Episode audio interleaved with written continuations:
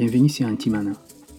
Dans l'épisode d'aujourd'hui, j'exprime ma gratitude envers les gens du Nord qui m'ont accueilli, aidé, ce qui m'a permis ma transition dans ma nouvelle vie. Je vous souhaite une belle écoute. Merci. Lorsque j'arrivais en France, pour la première fois, je partis m'installer dans le nord de France avec mon frère qui m'accueillit. C'était l'hiver. C'était mon premier hiver en France. Et c'était ce fut l'un des hivers les plus froids.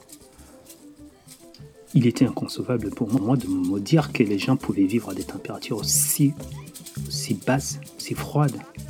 Lorsque j'étais au Rwanda, le seul endroit par exemple où on avait des températures négatives, c'était dans des congélateurs.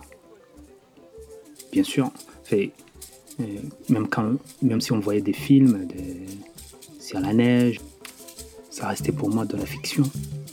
Je ne pouvais pas m'imaginer que les gens pouvaient vivre à des températures, sous des températures négatives.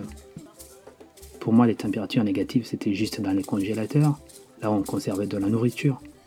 À mon arrivée, je restais euh, une semaine sans sortir.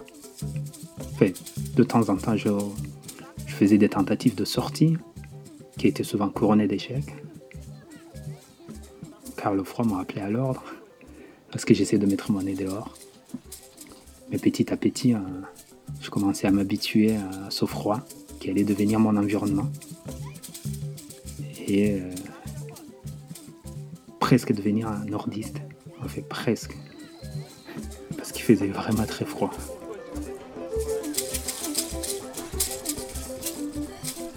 On fit le nécessaire pour que je puisse retourner à l'école. Mon frère, son entourage et tous ses amis étaient vraiment là pour m'aider. Chacun n'hésitait pas à proposer euh, son aide. Rapidement, je puis retourner à l'école. L'idée était que je puisse reprendre une vie euh, entre guillemets normale pour un peu me faire oublier euh, tout le, toute la période difficile que je, venais de passer. Comme j'avais une facilité dans les sciences, j'entrais en seconde scientifique, enfin en sciences, en seconde générale à l'époque. Oui, c'est ça, seconde générale. Euh, mais les langues restaient un challenge pour moi. D'une part, je ne parlais pas en français, donc je devais apprendre le français. Mais d'autre part, euh, dans la scolarité en France, on est amené à apprendre au moins une langue vivante je dois choisir une langue vivante par, en plus du, français. Et, lorsque d'ailleurs, je me souviens très bien, lorsqu'on me demanda euh, de choisir une langue vivante, je dis que j'avais dit que j'allais choisir le français. Ce qui, faisait, ce qui a fait sourire bien sûr au professeur parce que le français, j'étais censé le parler. je n'étais pas là pour apprendre le français, je devais maîtriser le français. Et donc, euh, bah, je découvris que je devais, en plus du français, apprendre euh, soit l'anglais, l'espagnol, euh, l'italien, etc. J'ai choisi bien sûr l'anglais parce que c'était c'était le choix le plus facile pour moi. Même si je ne parlais absolument pas anglais, mais je me suis dit que bah, plus tard, sans doute que l'anglais me sera beaucoup plus utile. Donc j'ai repris la scolarité en février, en seconde générale. Et il faut que pour la rentrée suivante en, septembre, j'ai un niveau suffisant pour commencer à préparer le bac euh, français en première.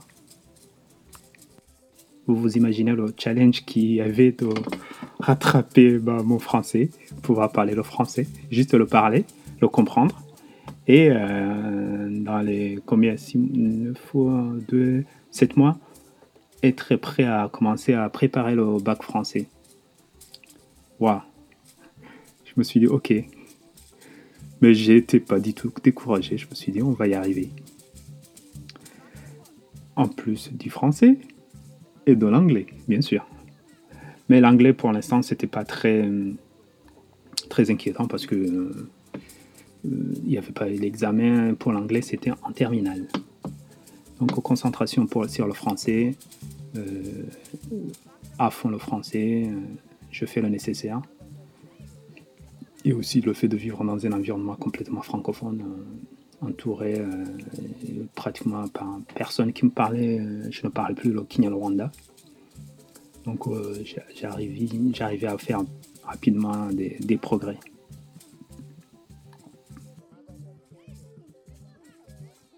D'ailleurs, pour l'anecdote, lorsque je passais en première, je réussis mon examen de français, de très peu, bien sûr, 10 sur 20. 11 à l'oral et 9 sur 20 à l'écrit. Mais c'était très bien pour moi. C'était parfait. Je ne pouvais pas demander mieux, ni espérer mieux d'ailleurs.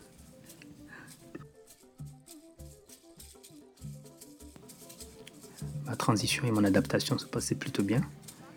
Et en terminale, je puis prendre une chambre d'étudiant dans un foyer pour euh, jeunes travailleurs.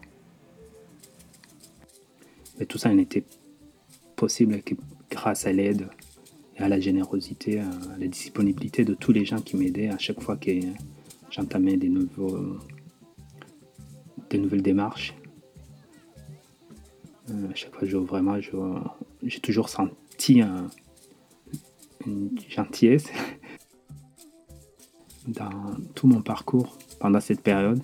J'avais vraiment l'impression que les gens ils étaient là, disponibles, euh, dans leur service. Ils faisaient le nécessaire pour répondre à mes questions, à m'orienter là où j'aurais trouvé l'information pour continuer dans mes démarches. Euh, je me souviens même un jour, lorsque j'étais parti à, la préfecture de, Lille pour renouveler ma carte, ma carte de séjour, un, des policiers euh, voyant, les policiers en fait devaient analyser nos ressources pour s'assurer que nous pouvons subvenir à nos besoins, euh, s'assurer de, nos revenus, même si on n'avait pas de revenus. En tant que réfugié, en fait, je recevais une allocation de réfugié, de demandeur d'asile. C'était très peu, mais ça me permettait. Bah, je ne vivais pas d'eau, je consommais très peu, donc oh, ça me permettrait de survivre. Je me souviens très bien que ce policier, à, l'époque, me, disait, me disait, mais il, était très étonné. Il m'avait conseillé de, de chercher, euh, d'aller à l'accueil, de prendre des informations sur les, différentes associations qui peuvent m'aider pour avoir plus de, revenus pour, pour vivre. À l'époque, c'est pour vous dire que aujourd'hui, si je vous dis qu'un policier m'a aidé à chercher des, à trouver des associations, des, aides, euh, c'est quelque chose qui, qui, peut étonner beaucoup de gens. Mais euh, à mon époque, euh, je suis persuadé qu'il y a encore des policiers qui sont là pour, pour aider. Mais euh, j'ai vécu ce genre d'expérience. Et pour moi, c'était vraiment, c'était vraiment exceptionnel. J'avais fait une demande de statut de réfugié. Donc j'ai passé devant le comité qui, a examiné mon, cas et on m'a accordé le droit d'asile. Et lorsque j'ai eu le droit d'asile, euh, là c'était quand même un, soulagement. Parce que ça m'évitait de tous les ans aller refaire ma carte de, séjour. En tant que réfugié, en fait, j'avais une carte de 10 ans que, je devais renouveler tous les 10 ans. Déjà, ça, c'était, c'était un, problème en moi. Et à partir de là, je pouvais demander la naturalisation et obtenir la nationalité française. Ce que je fus euh, et obtenu nationalité française en 2004.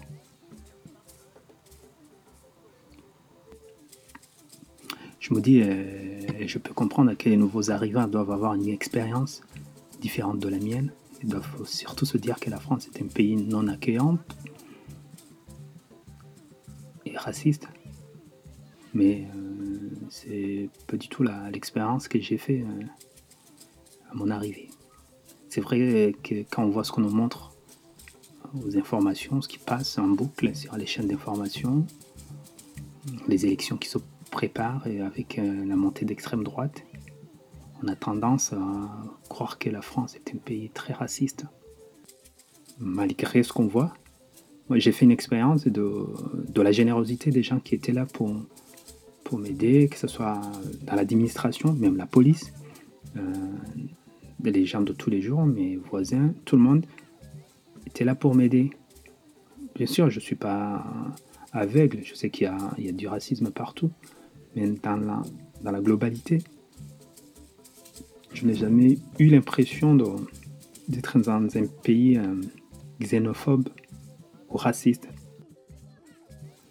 Le nord de France est l'une des régions qui subit euh, de plein fouet les méfaits de la mondialisation.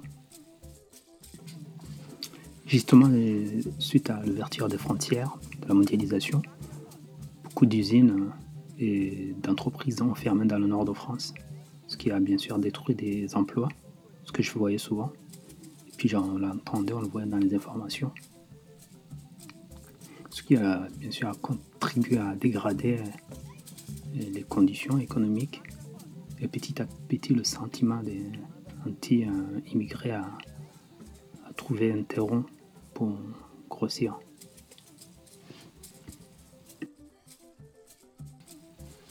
Je ne crois pas que dans le fond les gens du Nord soient beaucoup plus racistes que les autres régions. J'ai fait, j'ai vécu euh, l'expérience des gens généreux m'ont énormément aidé. Donc je, tenais à je, tenais à partager ça. Bien sûr, je ne suis pas aveugle je le vois dans, dans la vie hein, actuellement que tout est fait pour rendre la vie difficile à toute personne qui essaie de s'installer en France. Hum, j'en fais l'expérience moi-même avec ma femme lorsqu'on doit renouveler sa carte de séjour. C'est un parcours de combattant, impossibilité, difficulté de prendre rendez-vous, tout pour décourager, faire des heures pas possibles pour obtenir un rendez-vous, pour déposer juste son dossier. Donc euh, je vois bien que les choses changent. L'environnement en France n'est pas raciste. Voilà. Je, tenais à, faire ce petit témoignage pour remercier euh, toutes les personnes, tous les gens qui m'ont aidé ont contribué à mon parcours, à faire ce que je suis aujourd'hui, à réussir mes études, ma vie, mon, mon intégration dans la société française. Et puis je dédie à cet épisode à, tous les immigrés, tous les sans-papiers, tous les réfugiés qui sont encore dans la qui sont encore dans le parcours d'obtenir euh, leur statut, euh, d'obtenir des papiers, qui ne se découragent pas, parce qu'ils trouveront toujours une main bienveillante, prêt à les aider.